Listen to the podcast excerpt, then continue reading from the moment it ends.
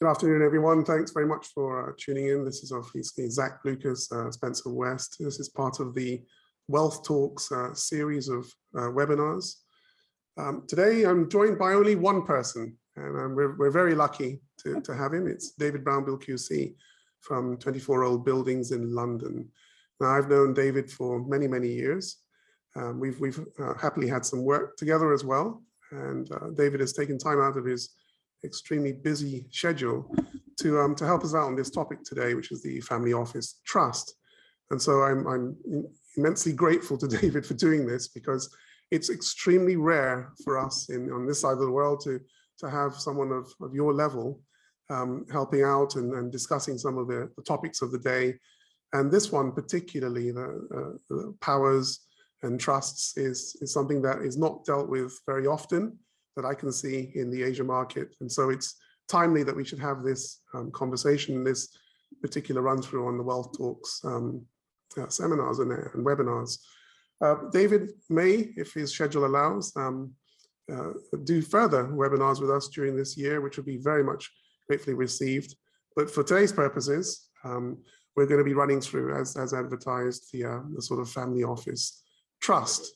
Now, uh, before we get going with the agenda, as with always with the, uh, the wealth talks, there's an admonition that this is a discussion between two practitioners and is not in any way to be relied on as legal advice. Um, so you shouldn't take any action on it or inaction on the basis of what we say today. It's uh, honest advice and honest guidance, but it shouldn't be relied on as constituting any sort of legal relationship. So I need to say that at the beginning, it's also contained in the slides, etc.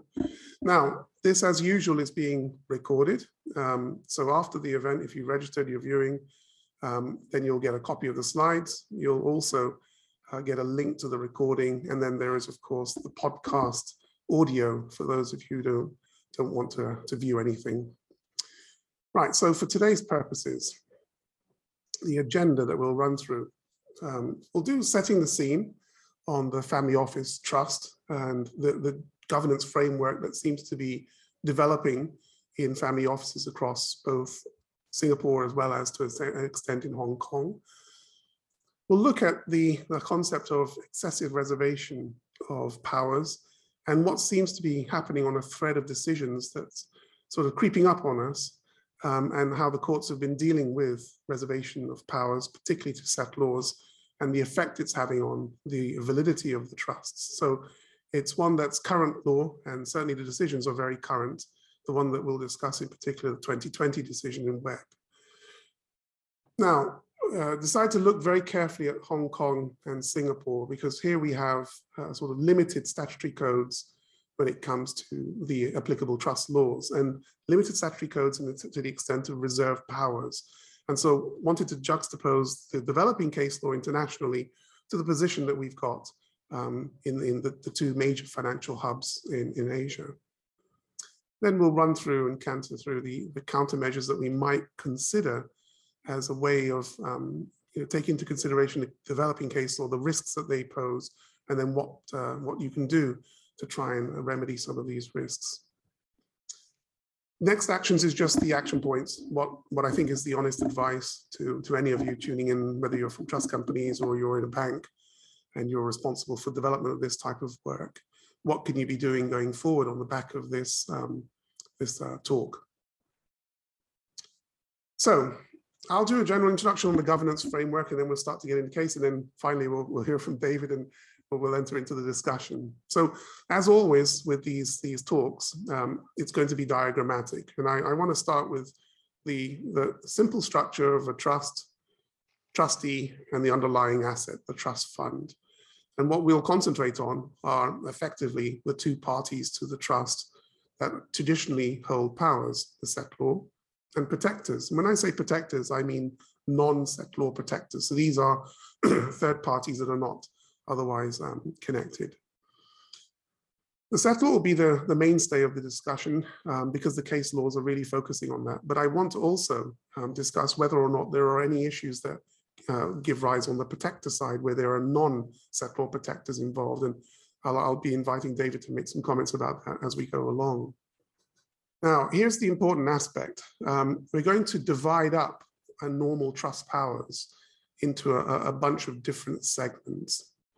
And so the, the one that I'm uh, going to start off with is the, the administrative powers. And I've put a list down. This is not exhaustive, um, but it gives you an indication of the type of powers that would be typically within the administrative um, list. So investment powers, appointments to appoint and remove directors of underlying companies, uh, investment managers, change proper law, change the exclusive jurisdiction clauses. So these would be traditional administrative clauses. Then we have quasi-dispositive uh, clauses, and this is powers to amend, vary the trust, power to add and remove beneficiaries, power to um, appoint and remove the trustees. So they don't touch on actual transfer of assets, but they indirectly do because they change the parties involved potentially. And then we get on to uh, powers of uh, dispositive powers proper. And there we have powers of appointment, powers to direct income, and then importantly, power to revoke the trust. And finally, we deal on with restrictive powers or restrictive provisions, which basically seek to um, reduce the amount of accountability that the trustee has, or otherwise reduce the ability of beneficiaries to seek redress. And so I've put trust information, legal redress, and obligations. These are restrictive of what would otherwise be considered the ordinary um, uh, sort of obligations and rights of beneficiaries, trustees.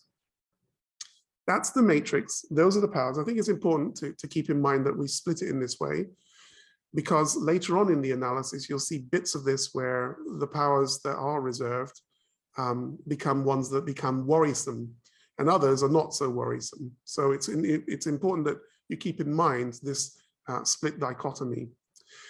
Unfortunately, given that this is trusts, it's going to be complex. So there are is one other filter that we need to keep in mind as we go through. So when it comes to settlors, particularly, we will also look at it in the context of what type of power or the scope of the power. So there's the difference blandly. Power to direct means that effectively the, uh, the settlor has the power to tell the trustee what to do in certain circumstances. Power to consent is where effectively the settlor can authorize something that the trustee wishes to do. And then at the bottom, we have the different uh, forms of powers or the quality of the power. And then we introduce the concept of a fiduciary power and a non-fiduciary power. And we'll get to what this means when we run through the, the case analysis, but it's, it's important. So we've got the dichotomy of administrative, quasi, dispositive, dispositive, restrictive, and then we've got to filter it for uh, powers to direct and consent, and then whether or not the power is held in a fiduciary capacity or a non-fiduciary capacity. It's quite a bit, okay, so I understand that, but it's important that we keep it in mind because the way that this configures up makes a big difference in the court's attitude to um, the position of the settlor in the trust and ultimately to how the trust is um, is effectively validated. I don't know, David, just running through that, is there any other filter that we could um, we could think about that that would be relevant when we when we actually begin the analysis work? I, I, I don't think for present purposes that we would uh, have any any further ones. I mean, the as we will discover in in in, in due course, um, the uh, uh settlor's uh, personal powers to give directions to trustees um, could itself be divided between um, beneficial or dispositive powers yeah. and administrative powers. Yeah, yeah, yeah. See that, that the administrative control is probably on, on, one side of the of the balance sheet, and powers yeah. dispositive are on the other. Yeah, right, right. Okay, so the developing case law. Now, this is the important aspect. There, there are um, many cases in this area. Um, they, they sort of reinforce each other in a way. But the ones that, just for present purposes and because of time limits, the ones that we'll concentrate on are TMSF, and that's a, a case originating in Cayman Islands that went to uh, UK Privy Council. Then we have Pugachev, which is a UK case. Um, and then we will end with Webb and Webb, which is uh, a Cook Islands case, which actually ended up in the Privy Council as well. And you'll see the time frames 2011, 17, and then 2020. There are other cases that we can mention. There's one that, that actually comes on the other end of 2020, which is the Dua um, case, which we might have time to, to discuss. But these are the main ones that we will we will consider. And what we're trying to achieve is show a thread of, of how the courts are seem to be meandering into an area what they, they they term the illusory trust, although they don't actually like that term, although it's probably going to stick now. But uh, the illusory trust, which is um, the effectively invalid trust, but we'll get to, to how that works. So starting off with um, TMSF, and I'll, I'll just do the general background and then David and I can, can discuss um, what was actually going on in this case. All started with a failed Turkish bank. The settlor was found to have misappropriated assets. Settlor had judgment against him, so his judgment credited to the Turkish um, Asset Collection Agency. Settlor had created a number of trusts in the Cayman Islands. Now, when you look at those trusts, just bring up the screen. Actually, the ones that the powers in in um, in contention on that was the power reserved to the settlor to amend and vary the trust, and then there was a power um, of revocation. Okay, and this this is um, uh, fairly important in the way in which they they then went on to analyze the power of revocation. So these were the principal powers. It wasn't a very complex reserve power position, just power to amend and power to revoke. Now, in the court decision, David, I think probably it'd be useful to um, set the tone of this because there was a, a broad discussion in the court around the distinction between powers and property. and so it would be, be helpful to, to, um, to run through why that matters, why it makes a difference that we go from analyzing the position of a settlor holding powers to a, a position where the, the settlor is effectively holding property. Why do they make that distinction in this case, particularly with the power to revoke? There, there- was a very uh, unusual circumstance in this case. And and as you pointed out, uh, this was um, a chap who'd become bankrupt in Turkey. Hmm. And um, the Turkish uh, bankruptcy rules uh, didn't contain provisions which pretty much everybody listening to this uh, podcast uh, would be um, familiar with. And that is that when in, in most of the common law world, a person becomes insolvent, becomes bankrupt, um, it, not just his assets vest in the trustee in bankruptcy, but so do his beneficial powers. Obviously, not fiduciary powers.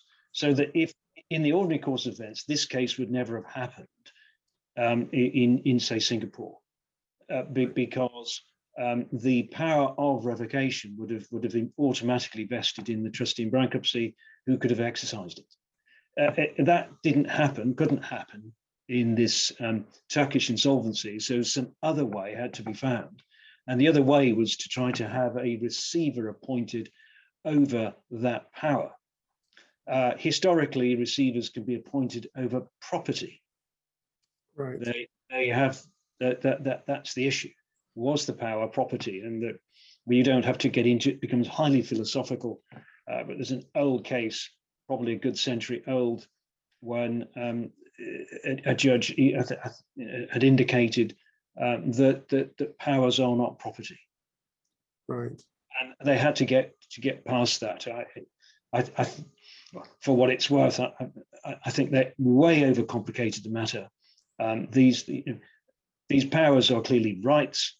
The rights are generally assignable, and they can be assigned for a value. They can be if if you do tax at all and you do capital gains tax, capital gains is charged on disposal of property or, or assets. And, and, and that's described as anything that can be turned to account. You think about it. So it should it shouldn't have been so complicated. It was, but that's the reason why it became important. Right. And of course, as, as, as, you, as, you, as you know, the court analysed it by simply saying it was tantamount to ownership. Right. So they, they actually said that by having a power of revocation, they um, that was tantamount to ownership of the trust fund in effect. it was tantamount to ownership, but but but the the, the, good part of TMSF is that it didn't cross the line that appears to have been crossed in the other cases. Right. Right. It simply said that here's this power, we treat we treat it as property, therefore it can vest in the in, you know you, you can appoint a receiver over it. And all happened is that the power had to be assigned to the receiver. Right. Right. So Nobody said the trust was invalid. Right, and see, yeah, that's, that's the main point, isn't it? That they, they, had- they had accepted that the power of revocation was equivalent to property, to property ownership effectively, but it didn't invalidate the trust. Correct. Right, Yeah. so they it's- allowed, so and they also, way, it's untroubling to us. Right, so that, that was, so in that sense, it was quite orthodox then. Yes, That you could have a power of revocation and not have an invalid trust because of that. correct. Right, and then, and they also said that the power of revocation clearly was non-fiduciary because you could exercise that power in your, for your own benefit, clearly, as a settlor.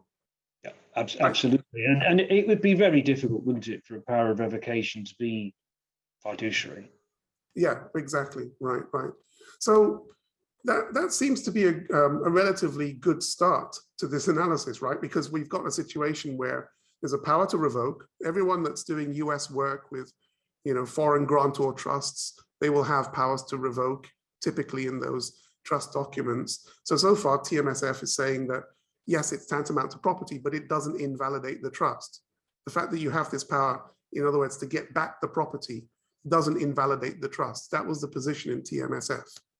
Absolutely, and and and, and the, the key theme in all of these, um, in- at least in the legal analysis, the traditional one was that the the power exists. It is on your balance sheet, that power, but until exercised, the trust is still extant and still valid. Right, right. So then things start to change after this decision. We start, because this is quite orthodox, power to revoke can coexist with a valid trust. Then we have the Pugachev decision. And, and this one begins the, the, the train of, of, of decisions that actually starts to go against what TMSF was establishing, or at least re-establishing. So the facts in this one, failed Russian bank. There's a lot of banks being failed on, on these fact patterns, by the way. So failed Russian bank. Misappropriated assets, normal fact pattern. Judgment against, normal fact pattern. Settlor created irrevocable trusts. So that's different. So they were irrevocable. Settlor was the first protector and the beneficiary of the trust. So he's the first protector and the beneficiary of the trust. This was the mix of powers as it as it unfolded in this case. There was obviously powers of investment. Protector could direct that as well as consent. That wasn't so um, yeah, sort of uh, uh, determinative. But then there was a lot of quasi dispositive powers and dispositive powers. So power to amend and vary, protector consent, power to add beneficiaries, protector direction. Remember, the settlor is the first protector in this case. So power to add beneficiaries, protector can direct that. Power to remove beneficiaries, protector can consent to that.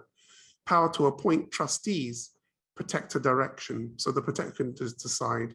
Power to remove trustees. This was very important in the case. With or without um, uh, cause, sorry, not case. Protector direction.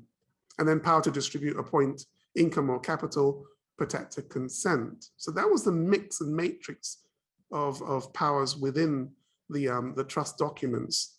I think the key bit was settlor is a beneficiary, settlor is the first protector, and then there's a, an array of powers that are allowed, some of which are, um, are obviously directive and consensual. So the first bit here, David, is when the court came around to this, um, analyzing the first protector's powers, they spent a great deal of time analyzing whether or not the powers, because it was held by a settlor beneficiary, whether or not they were fiduciary or non-fiduciary. And I think be helpful to understand why they were doing that. Why were they spending time working out what were the obligations of the power holder? Presumably from the trust documents, they didn't say anything about the quality of the power. But why was the court doing that? Why was it looking at whether or not the protector, the first protector, the settlor beneficiary, why were they analyzing whether or not the powers were held fiduciary or in a personal capacity? The, the simple point is that if, if they are non-fiduciary, they can be exercised for your own benefit without regard to anybody else. Right.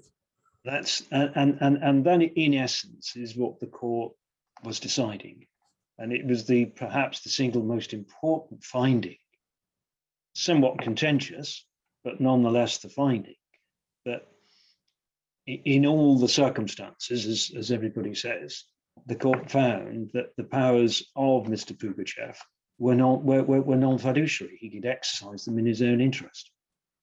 And that was because he was a beneficiary. He, he, is that is that really what it came down to? He was not excluded. I don't know that it was quite quite that mechanical. The, Yeah. the court's decision uh, wasn't particularly linked to any particular factor. It's certainly part of the mix.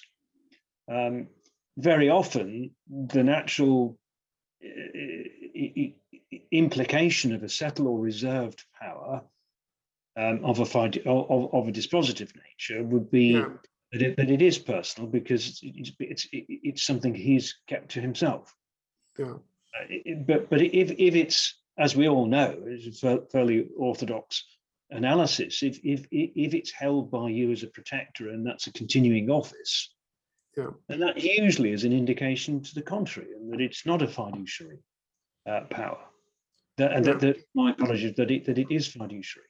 Yeah, because they they in the judgment they discussed that had this power been uh, well, had the protector not been a beneficiary or not been the settlor, things would have been different. They would have respected that the office of protector was in that case fiduciary.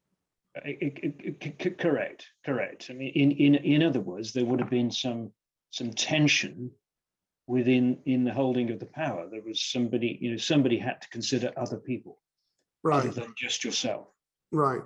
So, I mean, you know, when you in the old the old books that talk about well, the books that are out anyway on protectors, they say that, and they argue this in the case that the office of protector is generally going to be fiduciary. Um, I don't know how that's perhaps not a, a good description of it. It's the powers that they hold are either fiduciary or non-fiduciary. But we've always sort of thought of, you know, when you do ordinary trust work, that the settlor will be the first protector. It's quite popular in Asia to have the, the first protector being the, the settlor. But what this case is showing is that if you do that and, and you say nothing else, that the, the court can draw the inference that insofar as the uh, settlor is the protector and he is a beneficiary, that he's holding the quality of those powers in a different context than if it was a, a professional doing it, a non-connected um, professional. And I think that's, I mean, was that surprising, David? When this decision came out, I know it's been criticized in the in the in the, the sort of uh, the um, the sort of press and the, the technical circles, but was it surprising how they came to this decision, given the fact that it is a, a protector? We always thought that that was an office holder, a fiduciary office holder, and that the fact that he's a beneficiary shouldn't make that much of a difference because he's still under the, the court supervision when in the office of protector. Did it surprise? It, it, well, the, the whole case is somewhat surprising in, in at one level, uh, because this is, a, for all intents and purposes, in terms of the drafting, uh, you, you you you can quibble about the drafting and some overcomplications, but Yeah. it was basically a, a life interest trust for the use and enjoyment of of of of, of, of a family home. Yeah, It is as orthodox and almost standard mm, for, for, for a couple of centuries. And there- there are various provisions in there which which made sure that the family home couldn't be sold yeah, um, without, without, without, without the life tenants, uh, uh, uh, as, as would have been in, in, in, in, in, in other circumstances, uh, uh, permission, but or, or consent. But y- yes, it, it, it's surprising on another level because, of course, even the power to hire and fire trustees yeah, yeah, was was, was held to be um, a, a, a not not non fiduciary. Now, um, I, I th- I think the words "with or without cause" are you know, uh, just just utterly pointless. I mean, they they, they don't. I mean, the notion that you could just um, uh, uh, hire and fire a trustee w- with without proper reason is is is, is pretty naive. yeah, Whether a challenger can prove uh, uh, the fact that there was no good reason or, or, or, or, or- an improper reason is a different question. yeah. You know what, what was They, they are fiduciary, they're generally speaking fiduciary. Yeah, one case, um, which an, an old Bahamian case back from the 1980s, in which the court did find that a beneficiary with the power to hire and fire trustees um, held the power for the benefit for the purpose of protecting that interest. Yeah, yeah. It was not fiduciary, yeah. pretty much the only one. Do you think that um, had the the settlor not been a beneficiary, that would have made a difference in the analysis? I think they, they said that, didn't they? If he, In- if he wasn't a beneficiary, that would have been different. Uh, it, it, it, it would it, it would have been because of course that there would have been little to gain for him Yeah, if, if he wasn't a beneficiary. How, how how otherwise would he have benefited? yeah. But you know, the other odd thing about this case is that they they do a lot of what ifs. So they they go through the scenario there. Oh well, he could have got got rid of the trustee, and then then he could have got someone in that would have basically did his bidding. And the fact that he would be the person consenting to distributions, well, he just set it up that the trustee be whoever he wants, and they would make the distribution. He would agree to it. So they, the the court doesn't wait for things to happen. It starts to extrapolate hypotheticals where you could abuse the position. I mean, is that would you did you find that extraordinary when you read that? I, I, th- I think pretty much everybody did because, um, and, and, and the theme in the cases that you're referring to, uh, when we come to Webb and Webb, Yeah, whereas previously the retention of a power on its own um, didn't destabilize the structure, yeah, and we can get into why that is in a moment. Um, the, the, the implication of these cases is that the mere existence of the power right, not, not its exercise is problematic. right, I- Once again, we, we, we, we- we've got to uh, bring together all the facts, and I appreciate that some of these don't necessarily go to the construction of the instrument, but it's, it's just naive to think that these are not relevant as to uh, the, the, the, the purposes uh, of, of the trust. Um, they are pretty horrible facts in Pugachev. yeah. Because we're always we're always encou- encountering sort of dodgy settlors. So the court doesn't want is not minded to help them out. And so you think that that's a that's a, a factor in all of this is the fact that we're dealing with dodgy settlors. Uh, yeah, pretty pretty grim facts. I mean, he- he- obviously, this chap was, I think, he'd actually been made liable, not not just um, uh, claimed uh, Yeah. for, for, for, a couple of billion dollars. Um, he he didn't attend, didn't defend his own trust, Yeah, didn't appear, didn't didn't didn't give evidence. Uh, evidence what was given by uh, uh, family or let's call them family members, who of course would have been constrained in what they could provide. yeah, yeah, And and uh, for, for, for, for good or ill, the, the the director of the trust company in question, um, it wasn't um, his evidence wasn't well received, Yeah. unfortunately. So you're you're in some difficulty. But yeah. nonetheless, on, on the pure construction of the instrument, it, it, it- is full of surprises. Yeah, and then we just finally on this, we get this this rather odd situation where they say, well, um, with the the cumulative effect of the powers is that effectively this um, settlor can gain access to the fund if he were able to, um, if he wishes to exercise the powers in a particular way, he can regain the fund, and so therefore the answer is he didn't actually. It was tantamount to having a power of revocation. You- You're absolutely right. The, the, the, the disappointing part is that the, the, the, the, quotation from TMSF is, is, is, is relied upon, Yeah, yeah, but misplaced. yes, yeah. Whereas in deciding whether the power of revocation itself constituted proprietary and a, a, a property and could be the subject of, of, of a receivership, Yeah, taken that and, and added to it and said, therefore, you own these assets. right, right. Not what TMSF said. Yeah, yeah. Okay, so just to, to sort of summarize up, what the, the point about this case for everyone listening is here's a, a settlor that ends up being the first protector. The court's looking at the circumstances and saying, well, you could exercise those powers in your own interest. And if you did that, you could find a way to effectively repatriate those assets back to yourself. And in doing that, they then come to the conclusion that if you're able to do that, then you don't have a valid trust. And this is an irrevocable trust that they're doing this to. The fact pattern is, is unfortunate because the settlor is not coming with sort of clean hands and is not a good folk, but that's what effectively they're saying. So I think that, you know, we'll do the lessons learned a bit later on, but it's important to note this. Um, it's a protector office that this is primarily being dealt with through. The fact that these are, remains a beneficiary leads the court to extrapolate that actually they can find a way to get assets back. And that just that risk alone gets you into a position where the trust then effectively is seen as illusory or invalid. Okay. Now, the last one that we'll do, because, because of time constraints, is uh, Webb and Webb. And this is the, uh, the latest uh, sort of edition, as it were. So this is a matrimonial dispute. So this is not a creditor issue. Um, this is a matrimonial dispute. Settlor created a number of Cook Island trusts. Settlor appointed himself as sole trustee. Already that's going to be off to a bad start, but not very usual, but that's, that's the fact pattern. Settlor appointed himself as the consultant to the trust, which for our purposes is like a protector. Settlor is also a beneficiary of the trusts.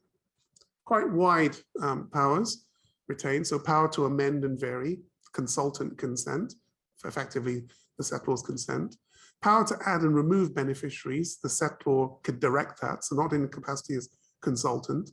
Power to appoint and remove trustees, consultant can direct that. Power to apply income and capital, trustee, well, that's the that's the settlor himself. Um, trustee, no conflict rule is excluded to the extent that they can act, uh, do things that are not um, uh, in, in the interest of the beneficiaries. So court decision, cumulative effect, of retained powers and roles, uh, no effective alienation of beneficial interest, sorry, and uh, no extensive uh, fiduciary versus non-fiduciary analysis. So when I, uh, David, looking at this latest edition, there they sort of roll up all of what the, the settlor could do. Um, they take into consideration the different roles and say that in effect, it seems to be that the settlor is in too many different roles, has too many powers, and effectively um, it's a tantamount to having a power to revoke or a general power of appointment. Is that is that how you read it? They just said, look, the cumulative effect of all of this is that you haven't done anything to alienate the assets into a trust. Exactly that. I mean, they, they, they said he was wearing too many hats, or yeah. all hats, shall we say, and and and that they then drew this conclusion. It's it, it, it is um, uh, some, somewhat troubling. I mean, the, the first issue is what, why didn't they just simply, if they concluded that he had a beneficial power uh, which which was valuable to him, which I think they did because this the clause 10 of the trust whereby he yeah. could um, uh, replace it's an old power, it's not add beneficiaries, it could replace beneficiaries. Yeah. So they, they, they concluded that ultimately uh, he could end up as quote unquote the sole beneficiary. Yeah. Uh, and and in, in this case, which is different to the Clayton decision, uh, there was also that that would have affected the backstop um, gift at the end of the day, so that he would have been technically the sole beneficiary. Um, the difficulty there is what, why didn't that power sit on his balance sheet in the same way as it did with TMSF? Yeah. Why was that power, if it was beneficial, uh, a, matrimonial asset. This is the question mark was if the assets are held in trust, they couldn't be part of the matrimonial division. Yeah. If, if it was held for his sole benefit, just a nomineeship, it was a matrimonial asset. Yeah. Um, so it, it, should have been just simply that his powers, insofar as they were beneficial to him, should have been on his balance sheet, and then we yeah. wouldn't be having this conversation. They yeah. didn't take that route, and what what they decided was that you know his powers, that collection of powers and provisions, uh, was he was to be regarded as having rights indistinguishable from ownership. And they said that exactly as you put, uh, because he was in a position to secure the benefit of the assets without, without uh, uh, uh to himself, uh, without regard to anybody else. Yeah, yeah. The existence again of a power. Yeah, yeah, and particularly to reduce the, the beneficiaries to himself solely. Ex- ex- exactly. Yeah. And, and, just on the fiduciary, non-fiduciary, uh, analysis. Uh, there is a, a, a, perfectly orthodox provision in the trust which takes on a different connotation in this circumstance. And that is the standard provision that we have whereby we remove the absolute prohibition on conflicted transactions. Yeah. All that does is, is stop is stop the transaction being automatically void. You've still got to exercise your powers properly. You know, you've still got your fiduciary obligations. Uh, but but the court took that uh, standard provision and, and and and combined that with the fact that this chap was the was the trustee. Yeah, yeah, yeah. I mean, yeah. so it, it, there was one other beneficiary, which was his son. Yeah. Nobody else in prospect. And uh, you know, to, to, to whom was there any true duty or obligation owed? Yeah, yeah. It was a very thin trust on top of everything else. Yeah, yeah. Which is another perhaps um, uh, a sort of red red light for us. Yeah, yeah. Because if we, we go to the, the end analysis of this, it looks like if we were trying to sum do a summary, everything in the green looks as though it's okay. So if you've got administrative powers being reserved, they seem to be fairly standard. It doesn't affect the, the uh, ownership of the underlying trust fund. So that would seem to be quite mild and not give rise to any of these risks.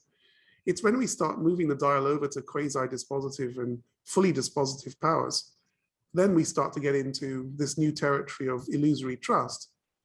Particularly, and this is, I'm looking at power to revoke in, in particular, because there are a number of trusts in Asia that are going to be foreign grantor trusts, for instance, where power to revoke is quite important because it helps with the, the, the tax benefits that these trusts achieve. Now, if it's the case that we have settlors that taking on the ability to uh, effectively call the assets from the trust, or even at a milder level, reorganize the trust so that in such a way that they can, um, you know, a trust that's ostensibly irrevocable can actually end up being um, revocable by virtue of the way in which they can exercise powers in combination with the, uh, the trustee.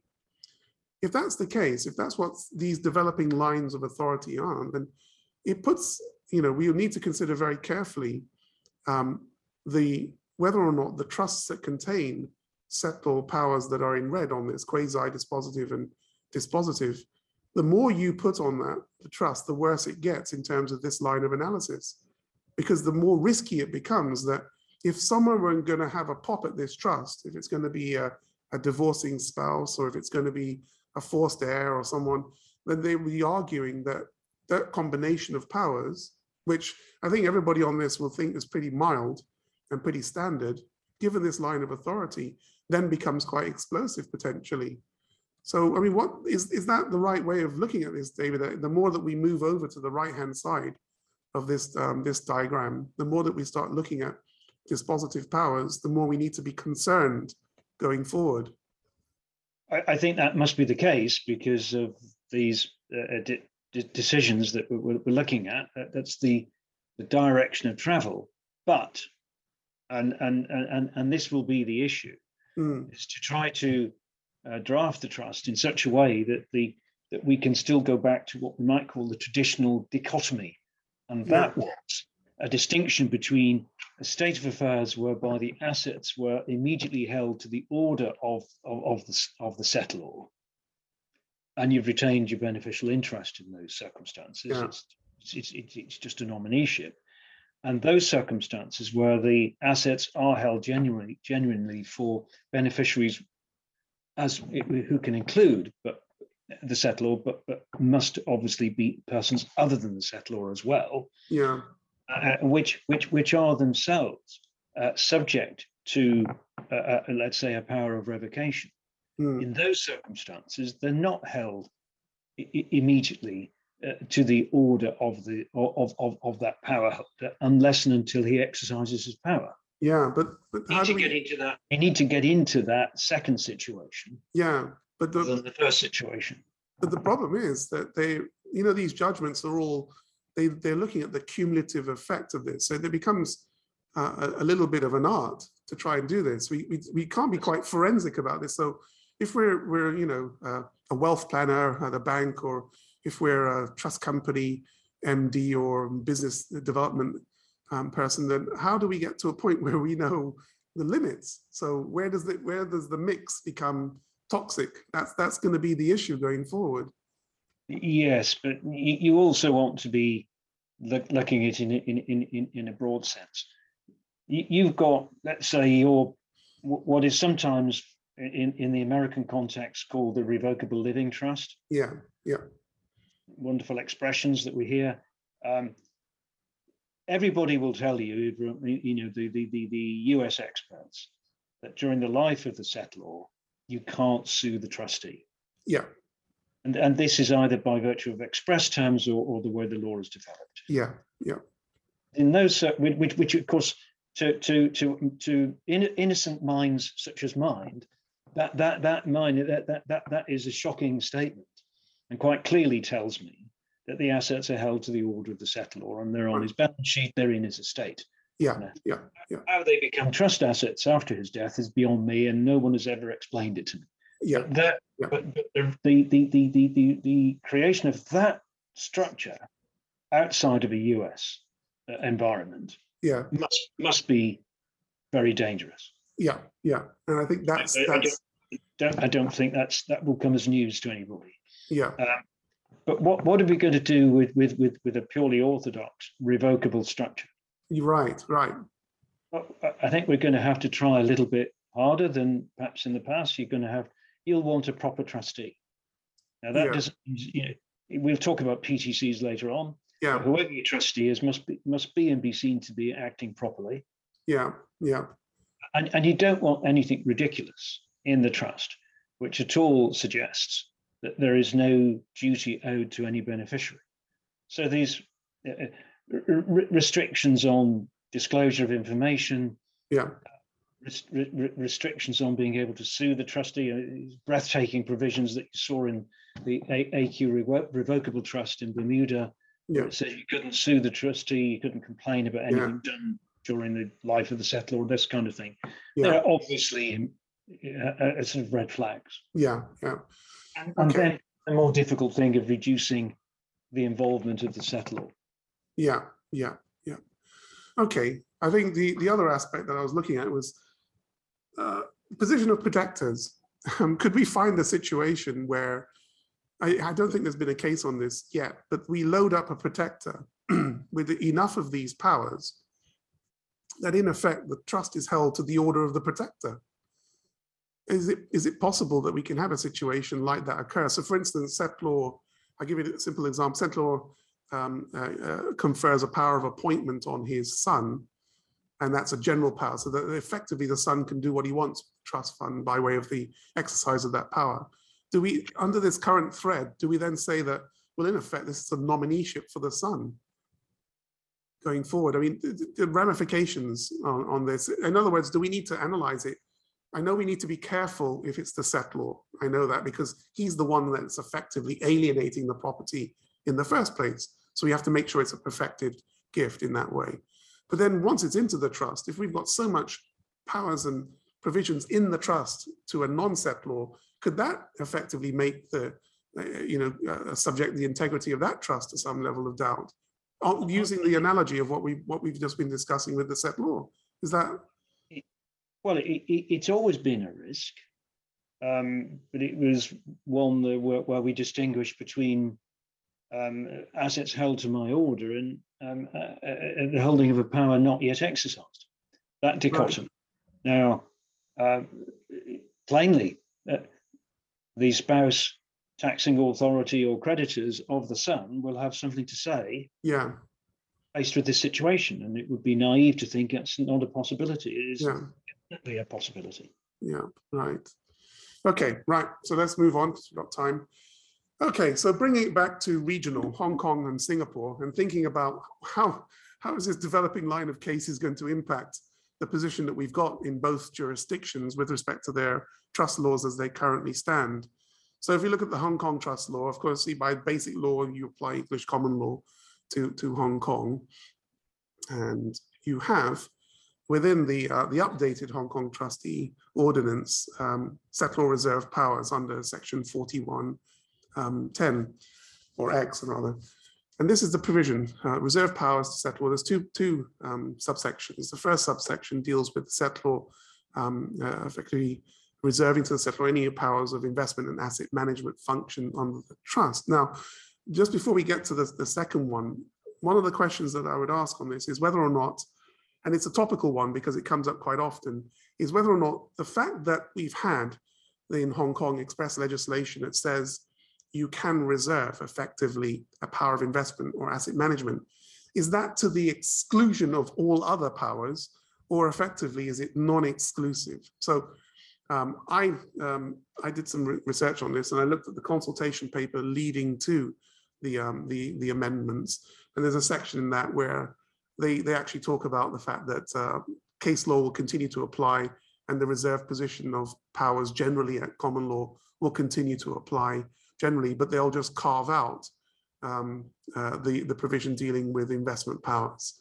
And I think in that there was some feedback that it should be more extensive. That was rejected. This was the only thing that got through on the amendments. So I think Hong Kong answered that, that effectively these provisions are declaratory of a position that was already there at common law anyway, and they, they don't authorize something that we couldn't have done anyway at common law. They just make it beyond doubt that that in itself will invalidate the trust. Is that, that's, um, if I was just asking a question, David, on this, that as a matter of English common law, was it the case that ever the case that a settlor could reserve no powers at English common law and that you needed statutory intervention to award powers to the settlor? Was it ever the case that we had that position?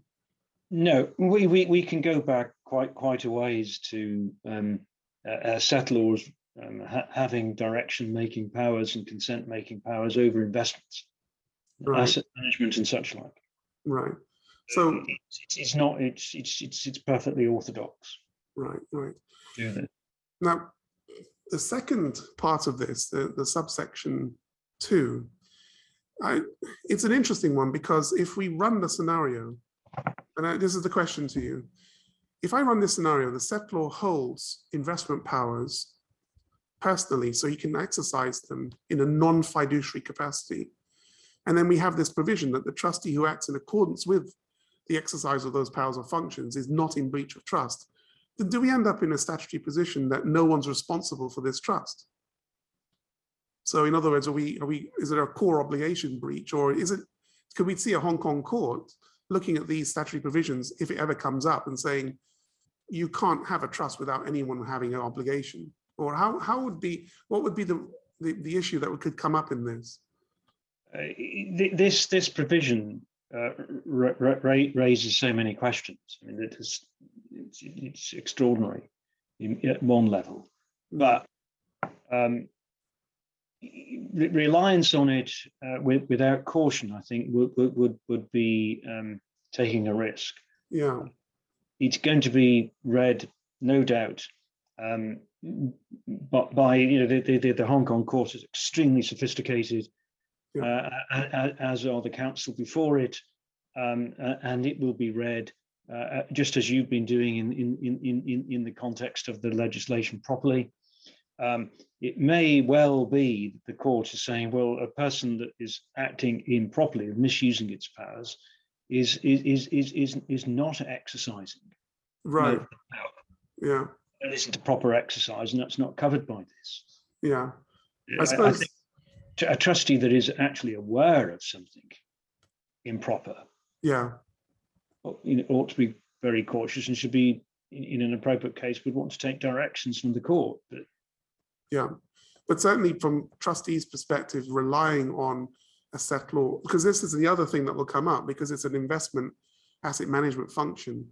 The question that comes up is should the trustee be looking over their shoulder each time that they get a direction? So should they be saying to themselves, is this a proper exercise of this from the settlor's perspective? He'll see, he'll be saying, there's no such concept as a proper exercise. I can do what I want. So do you, do you see what I mean, David? In terms of the practical manifestation of this on the ground, how do they, what should we be doing? Just saying, well, I've got a direction, I just follow it. That's it. He's the boss. Or, yeah, because that's. Well, if, if, only that were the case. Um, right. as, as, as you know well, um, in in in in the United States, they, they've had this uh, phenomena of this of of the directed trust. I mean, it, and it's yeah. com it's it's now you know it started off as a notion I think in Delaware in the 80s or 90s, um, and and it lay rather hidden for, for for for quite some time until there were one or two decisions, Mm. and it's taken America by storm. Um, all kinds of factors can be taken into account, but but the fact it, it- it's now completely mainstream, so that you've got a, a- uniform directed trust act Yeah, doesn't become more conservative and mainstream than that. Uh, so it's not wacky legislation at all. Um, and, and in these circumstances, um, it's, it's not an absolute protection. There is Right. still there's still a job for the trustee to do because right. legislation itself has got certain limits to it. Um, there is a, a, a- a provision uh, in in the Bahamian statute which is was intended to reflect that process of um, settled of, of directed trusts, Mm. Uh, and, and and that contains um, a, a, a- limitation uh, to in relation to any, any actual knowledge of a dishonest exercise Right, right. dishonest is, is to be interpreted in that broad sense. Yeah, that- that- that's the old um, section 81A of, of, of the legislation. Um, I, I, I know about it because I was involved in its drafting. But right. you, you, you've got these things, but there's nothing like that expressly in the Hong Kong situation. No. So what would be, so what do we say to, there's going to be trustees watching this. Um, and they'll be in Hong Kong or they'll have an affiliate in Hong Kong. And they potentially could be, um, you know, trying to rely on the practical aspects of this provision. We would say that it's not a blanket um, exoneration effectively.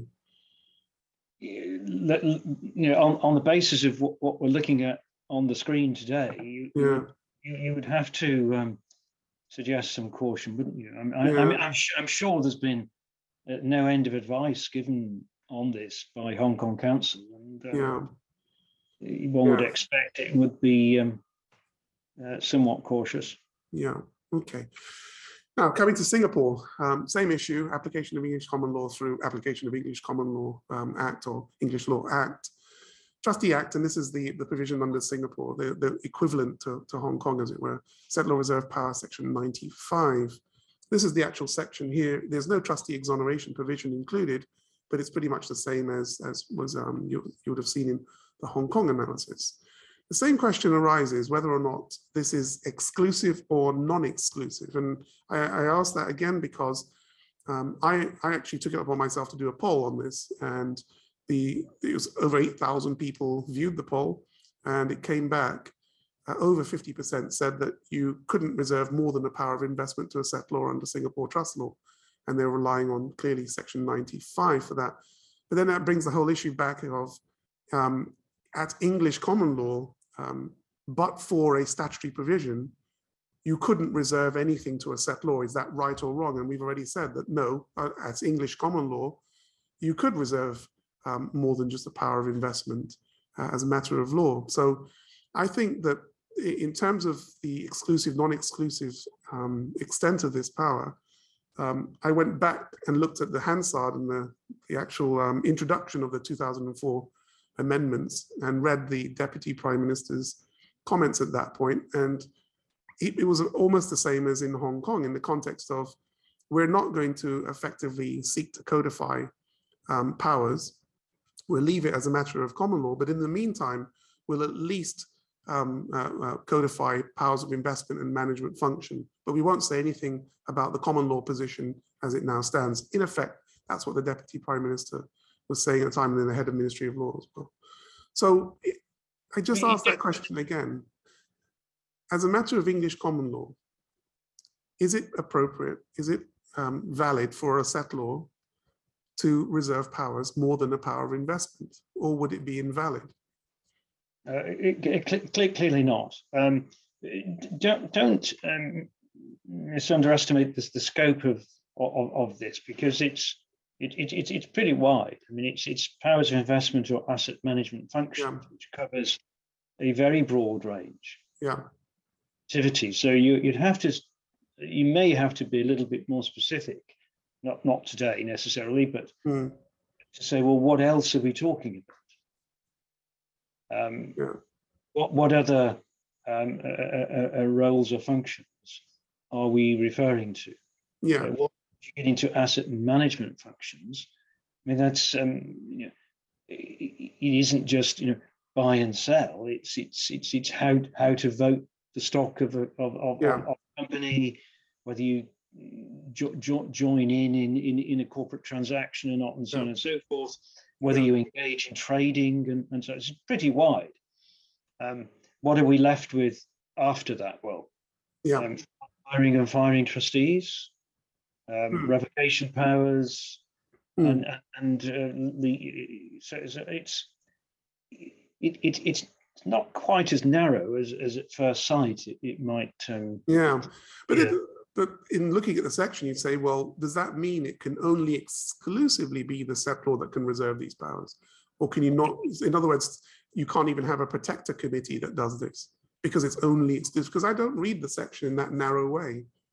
Well is isn't it directed at a particular concern hmm. and that is the reservation of powers by a by the person who creates the trust Yeah, result in no trust it, would- the concern was it could have resulted in no trust having been created at all yeah, yeah.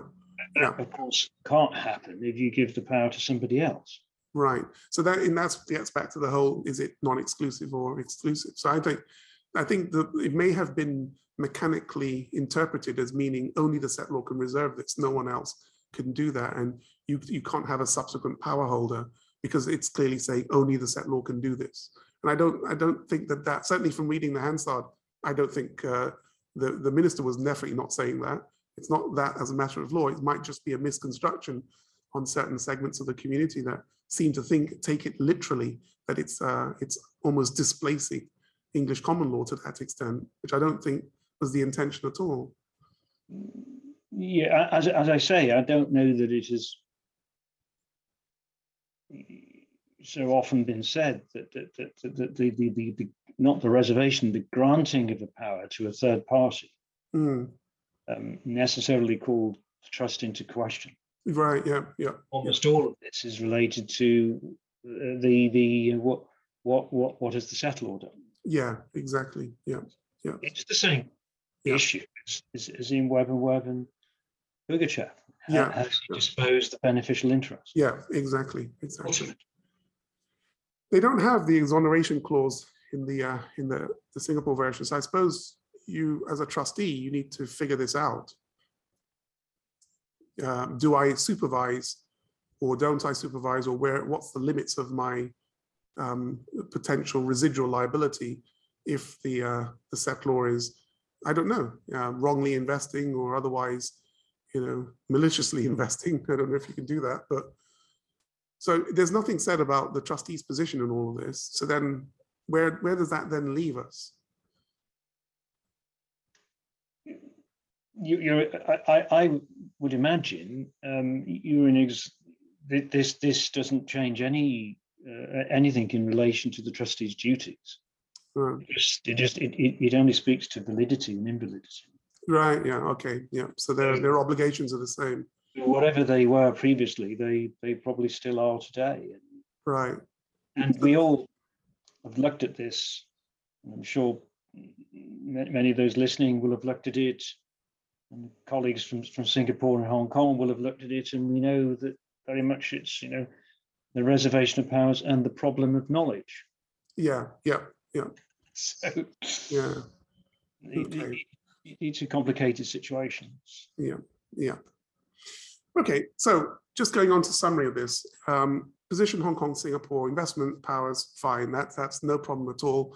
These are the range of, of powers that we can encounter. It's not exhaustive. The issue that comes up is um, Singapore, Hong Kong will have, because of the, uh, you know, applying traditional um, English common law principles, the ones in red will be an issue going forward, as it already is. I put the others in yellow only because the, it deals with the context in which and what the extent to which they're trying to do that. But for certainly from the developing case law, from a Hong Kong proper law, Singapore proper law trust perspective, they will have, as it is in the UK or, or any other Commonwealth um, jurisdiction that doesn't have a statutory code, these are going to be some of the issues that are live now uh, in the red. How many, how much do you reserve to the settlor and in what way?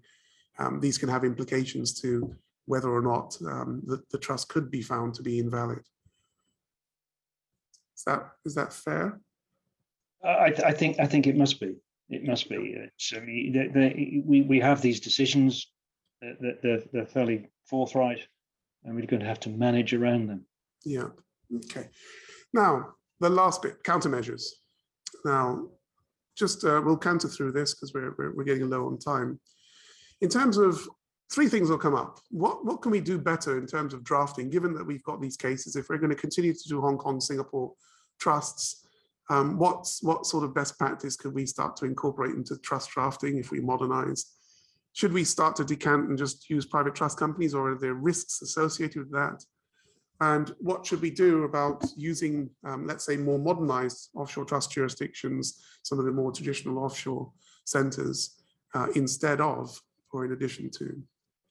So looking at the, uh, the drafting amendments, uh, I'll, I'll, I'll put them all on the screen so that we can, we can run through in whatever order, but reserve powers to avoid, um, should we be saying things like this power is not fiduciary, this power is held in a fiduciary capacity, making it clear?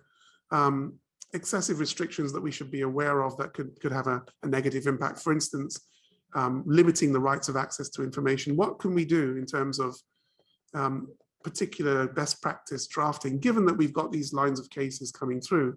And would undoubtedly everyone's going to be arguing this on case on, on litigation cases going forward, that you've got an illusory invalid trust if you've got any reserve position on there. It's going to be the, the standard pleading, I suspect. Is there anything we can say about, about this, particularly on the, the drafting side, David? You, you, you you can go, go in reverse order there, can't you?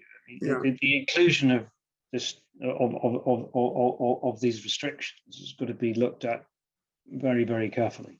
Mm. Uh, what I, I, I, there, there is a difference. You know, a, a, complete restriction on beneficiary rights to information will often be overridden. It won't work. Yeah. Rather than the trust be set aside. Right. Right. Um, that that's that's been done on on a number of occasions. Um, so something less you know, might, might well be acceptable, whereby you say, well, persons under a certain age don't get information. And yeah, yeah. You'll know precisely why. We're trying to protect them from themselves. Um, so it's, it's, it's, it's possible that, that and, and the, the hope is that you, don't do a, a, complete blanket across the board. Some, you know, you've got one class of beneficiaries that do have information, others that don't.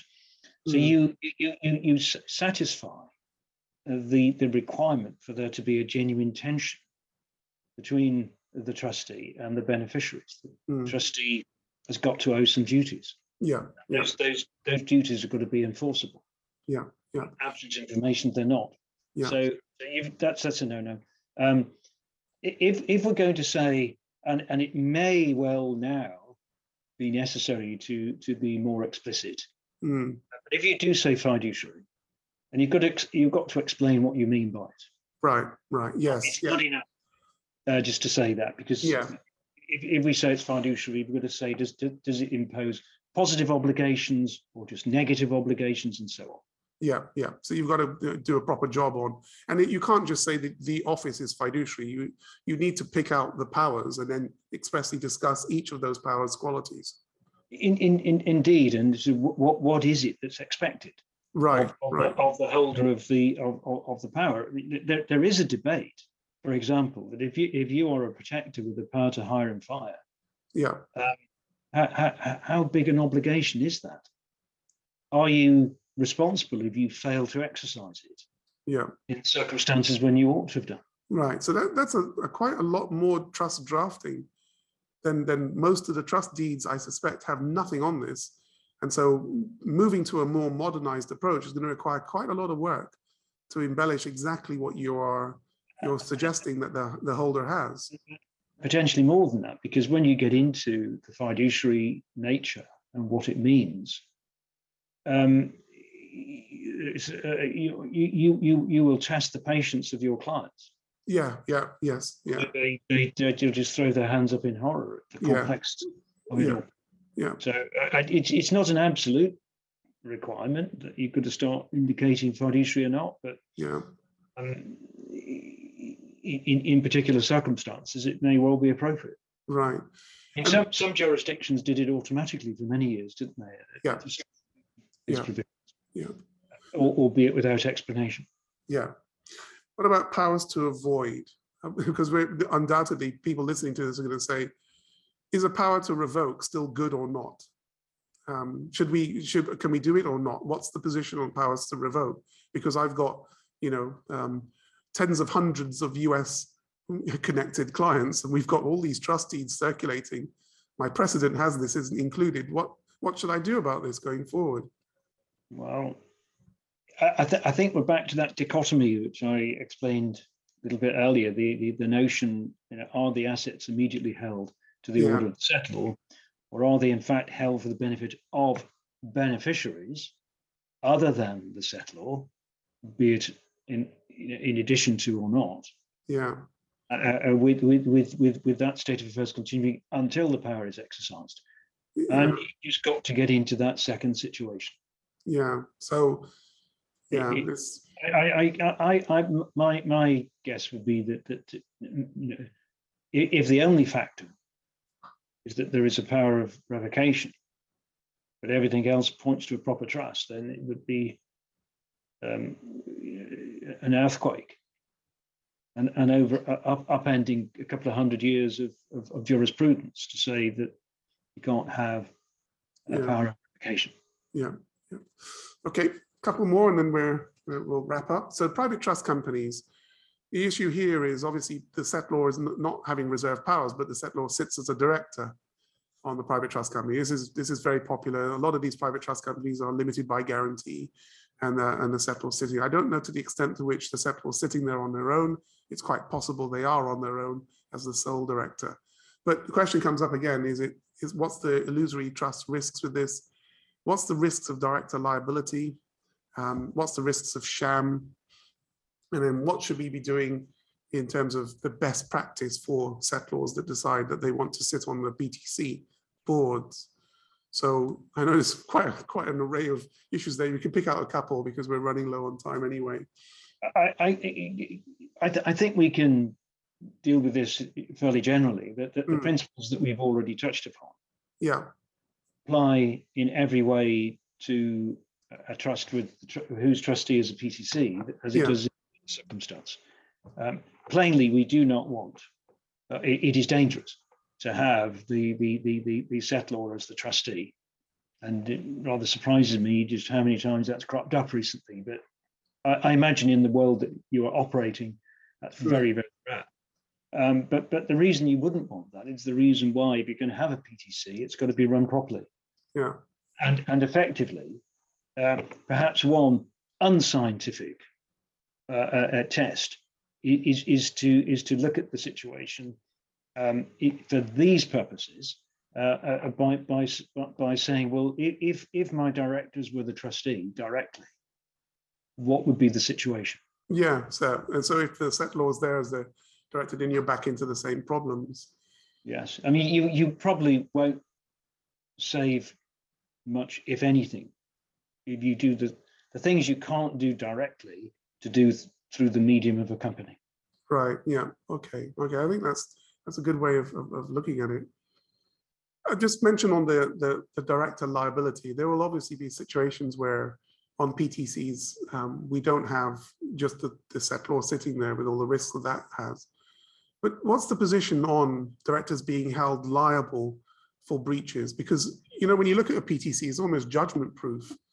Um, ostensibly, when you look at it just from the round, but is it possible that uh, we we we'd have movement there, directors could be held directly liable for losses to the trust fund that they've effectively procured. They're, they're, they're, not judgment proof, um, even at the most extreme end. Hmm, It's it's just complicated to get through the barriers. I mean, you would sue. You know, today, you can sue the trustee, get your order, uh, get, if you know, sort of get, get, get your claim. That, that's uh, non non scientifically call it your damages claim, your your rights of recovery, you know your your accounting entitlement, and and and then the you have to put the company into uh, liquidation, and the company has to the, the liquidator will pursue the directors. Right. They're, they're not safe.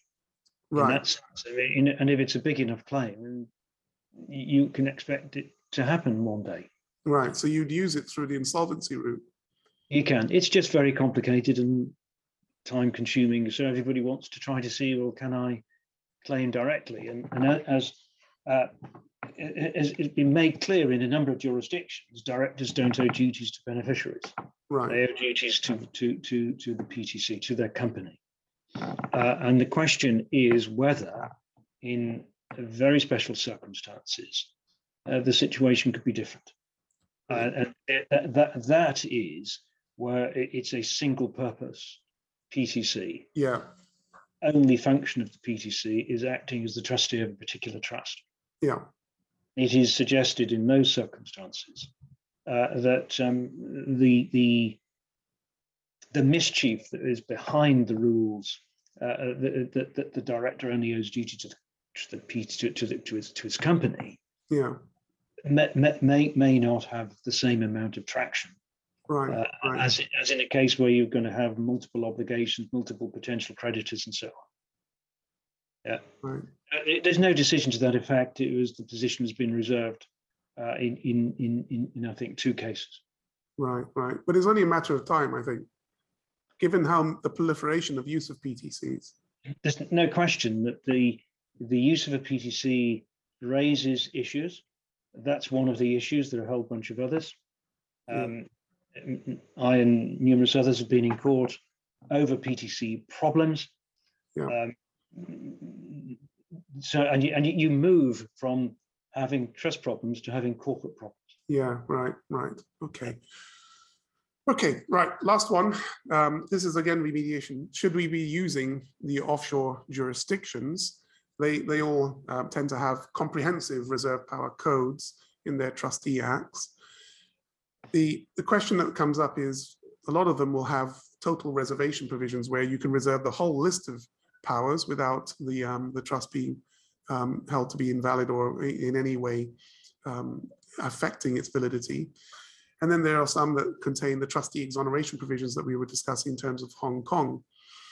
Question that I'm asking on this is rather narrow one. It's choice of law and recognition from a Hong Kong perspective. So if we were to um, habitually create foreign trusts with respect to a Hong Kong client or a foreign trust with respect to a Singapore client, then one of the risks that would, or one of the arguments that might be raised is that the, the courts may not recognize that, that particular foreign trust if there are so many reserve powers or types of reserve powers would be such that if you try to do it in a traditional jurisdiction, it would be well on the line of being potentially illusory or invalid. So in our list, the, the red side of the, the list of um, quasi dispositive and fully dispositive powers. Um, what's your, your feeling about the, the risks of that in terms of a Hong Kong court or a, a Singapore court? Because Hong Kong applies the Hague Convention, so it has some backing to recognize foreign trusts. Singapore doesn't have that. But what, what would be the weight that the court would have to put on a claim that we can't recognize a Jersey trust because it has um, too many reserve powers, and that would be in a more traditional context of Singapore, that would be likely to be held to be invalid. So therefore, we shouldn't validate that trust when it comes to a, a domestic scenario. Well, the, the, the, any court is going to, to, to, to hesitate to, to recognize a voluntary choice if it perceives that that choice is has, has been uh, made uh, for the purpose of avoiding uh, some, some some aspect of local law, which is a fund considered to be of fundamental importance. Yeah. Now it's impossible to say what that might include. Um, yeah. where is the mischief in all of this? Um, is, is is is is the court going to say that um, an inter vivos lifetime choice by a settlor, uh, which uh, might otherwise have um, exposed the structure to uh, a, some, some some form of um, uh, testamentary disposition uh, analysis. Yeah, Is, is, is, is, is a court going to say, well, this uh, distinction of testamentary and non-testamentary is so fundamental to us that we can't allow it to be avoided, mm, mm, qualified in some way. yeah, If, if, if indeed it, it, it, there, there's a prior decision as to whether there's been any avoidance at all. Uh, Yeah. Because most most people would say that the, the, the, these the, the, the, various laws that you're referring to are merely declaratory of the existing position. yeah, Assuming a court were to conclude that's not the case, that they go Yeah. beyond, yeah, uh, then, then it becomes a question of what's the policy issue behind those yeah. any, any provision which is uh, altered. Yeah. like. So I suppose we can't, I don't want to use the word avoidance because that, that carries a connotation, but uh, yeah. the moment, Yeah, so I suppose there is there is that potential, particularly if it's it's got solely Hong Kong connecting factors or solely Singapore connecting factors. I mean, that generally is not going to be the case. There's that many of the trusts will have settlors from other jurisdictions. They'll have companies from different jurisdictions. They'll have beneficiaries in different. So there'll be a, a whole array of different um, connecting factors, which won't just be fully domestic. But in a fully domestic scenario, that must be a risk. yes, it, it's, it's, it's, it's, it's, it's, it's certainly a factor that someone's going to have to give careful thought to. Um, but it's if if you take the great big, you know, there's this pretty substantial step of of wanting to choose a, a foreign law in circumstances when you would otherwise have chosen uh, you know, Singapore, Hong Kong, or whatever. Um, that's the big issue. If, you, if, if you're going to go away from from from the locality, Mm, then it would behove you to do that properly yeah, and therefore you would if you're going to have a ptc well you would have a ptc in one of these other jurisdictions mm, and, and maybe your underlying assets uh, would, would, would, would, would, would, comprise a holding company incorporated in that same jurisdiction right. Yeah. Okay. Yeah. not building up your connections with that jurisdiction Yeah. Yeah. All of that is is, is a big step the Yeah. first step is the choice to go overseas Yeah. in the Yeah. Yeah. Yeah. So you could, you, you know, you, you, these days people are going to the United States, and people are forming PTCs in Yeah. Yeah. if different states and what have you, and, Yeah. and such. So I'm not suggesting everybody should be doing that. it's it's Yeah. just it's on the smorgasbord, but Yeah. it's, it's not impossible. Okay. All right. Okay. I think we'll just go on to next actions, and I'll just canter through this. This is basically just the the advice at the end. Um, to have a, look at and review your trust design protocols. I mean, look at out of date trust precedents. Look at precedents that have loaded up dispositive powers. And then, in terms of the way in which you offer that to clients, it's quite important in light of these cases to really review up not only the, the precedents that you have, but the way in which they're being marketed to clients um, going forward, particularly if you're allowing extensive uh, reservation of dispositive power so the client can claim back the assets, is also a beneficiary, etc. Risk review the legacy business that you've got um, on your books, and that's quite an important one, particularly where you've got existing structures that are aggressively structured when it comes to reserve powers. It's quite an important consideration to perhaps look at way in which you can engage clients on maybe remediating some of this or looking at the risk that they could potentially be facing and seeing whether or not there's a way of uh, trying to mediate that. If they have active risks where they're, they're in their personal lives, for instance, that could involve the trust, then that would be something to look at. So it's not just, you know, looking at uh, new business potentially, it's also looking at the legacy business, which is always going to be bigger new business protocols, be very careful about what you can promise without any sort of uh, admonition around whether or not the reservation of certain powers would not give rise to potential risks. Need to perhaps start talking in that way with clients and have a, a way of uh, expressing the risk framework to them going forward, not just presenting them with documents that they can just sign. And then finally, on going down to keep an eye on this case law, um, keep an eye on the developments in this area. It's, it's still still going, it's still developing, and we'll have to see whether or not there's a, a, a sort of high level case that comes through that starts to rationalize some of these um, these worries that we've got. And then it all comes down to educating staff and executing any remedial actions. So that's the main message is trying to educate staff and understand the risks involved and then do something about it going forward. Okay, on Q and A. So I think we've only got a couple here. I'll see whether or not how much we can do. Some of this may actually need to to, to go offline. So I'd invite any of the attendees that are that are writing this, but we can we can try and at least answer some of this. Um, if the power of investment is given to the power holder, does this mean the dispositive power will bring the trust to expose to tax in jurisdiction like Singapore, as it seen? No, I don't think I will pull that one. Um, assume that the trust deed explicitly states that the protector is a fiduciary, an individual who is both a beneficiary and protector would put that individual as a protector in a conflicted position. Would appointment of a beneficiary to a protector be then um, be then an effective appointment given the apparent conflict? So you're you're saying in one this one, David, we might well answer. Um, you've got a beneficiary, and that beneficiary is also a protector, but we've also expressed that the protector is in a fiduciary. Let's say that the powers are nicely expressed as being held in a fiduciary context and they're they're well um, drafted. What's the position of the potential conflict there that this individual would probably want to act in their own self-interest, but they're actually holding an office where they can't. So yeah, well, th their position is exactly the same as any other fiduciary, and uh, Yeah. if, if, if, if, if, if indeed um, they're in a position of conflict, then they can't act, and it's for that reason that a well-drafted instrument will um, uh, neutralize Yeah. the, the conflict absolute prohibition.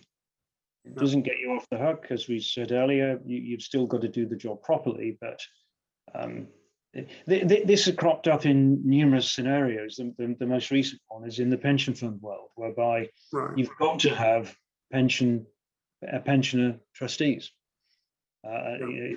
they, they've, they've got to have a role, and that they're going to make decisions in, in, in, where, where there may well be conflicts. Um, so it, it, that that is a real problem, and it's got to be dealt with expressly. right, right. I think you got a, a variant of this. If the settlor is acting obviously recklessly, I think this must be in the context of a reserve investment power, gave an investment direction to the trustee and the trustee acts on it, obviously in proper direction. Would the position change also? Would the position change if the settlor is made a fiduciary in this aspect? Um, would the liability become the settlor's? So I think this is a whole discussion point around the mix of obligations on these reserve powers when it comes to the investment side. Um, and we've got the, the trustee um, being aware of a uh, what we would consider to be a, a, a wrongful direction or one that's obviously designed to somehow um, put the trust fund in danger. So recklessly, so I, I suppose the obvious one would be let's sell all of the investments and invest all of it in Bitcoin. Yeah. So if there's a direction like that, let's say, which you would say in some circles, they would say, well, that's an extraordinary use of that power. What should we do? See, you, there, there are so many points.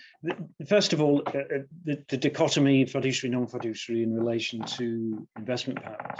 Hmm, Uh, The- the- to suggest it's it can be non-fiduciary uh, requires quite a lot of thought. What does that mean? Yeah, and and it, it, th- this is frustrating for many people listening, but, but you do have to be careful about this. Does that mean that I can um, uh, uh, sell my power? Do, does it mean that I can promise to exercise it if I get a kickback from from an investment manager that I've chosen? Hmm, If I can exercise it in my own interests, I'm not a fiduciary. I have no duty of loyalty in, in an absolute sense. Um, d- d- d- d- does it does it mean I can tell you to buy assets at, at, at an, an overprice hmm, and, and so on and so forth? I mean, no, nobody, generally speaking, thinks about these things, but that's that that that's the state of affairs where you, you could find yourself. And of course, because of that, most courts um, would say that you would need something pretty explicit yeah, before you get that situation. yeah, So, uh, so then, then comes the other. It's, it's, it's, it's the other side of the of, of the coin. To uh, if you say something's fiduciary, you better explain what you mean. yeah, If you say it's non-fiduciary, you better explain what you mean as well. yeah, Uh, so that's it. Imagine that you it, it is fiduciary in the sense that there are you, hold the power for the benefit of others, mm, and you've got to take that into account. So you owe duties. mm, There are duties owed by both parties in that circumstance, mm. in absence and special provision. But could you ever? You, you, you definitely, the third party, the, the, the power holder, will definitely be sued at some point. Yeah, because I, I was thinking about, could you, do you think the court would ever accept that no one has any obligations?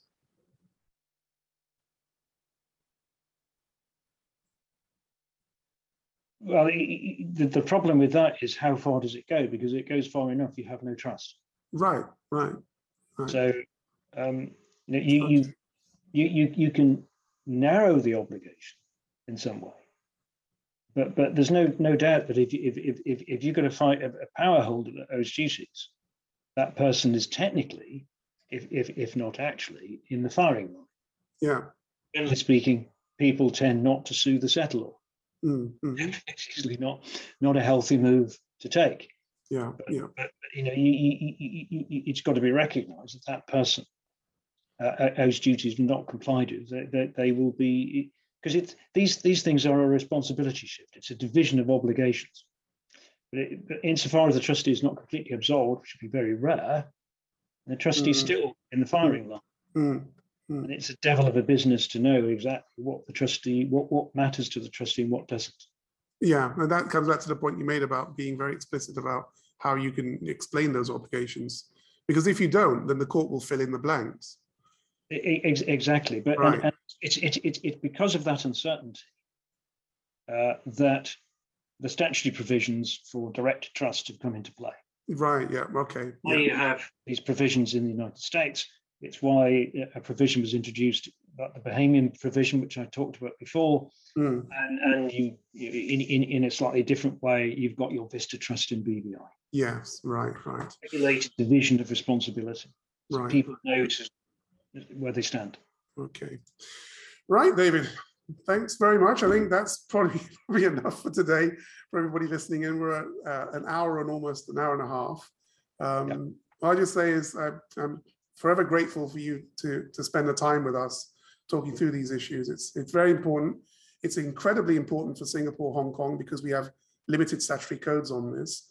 And there's going to, you know, there needs to be um, some realization that these sorts of reserve powers are can be quite dangerous for clients. So I think it's it's a very timely talk and it's very important for people listening. And I thank everyone for who joined us, who, who tuned in. As I say, the slides as well as the recording and the podcast will be made available afterwards. And I'd just like to thank David once again for for spending time with us on this one. Thank you very much, David.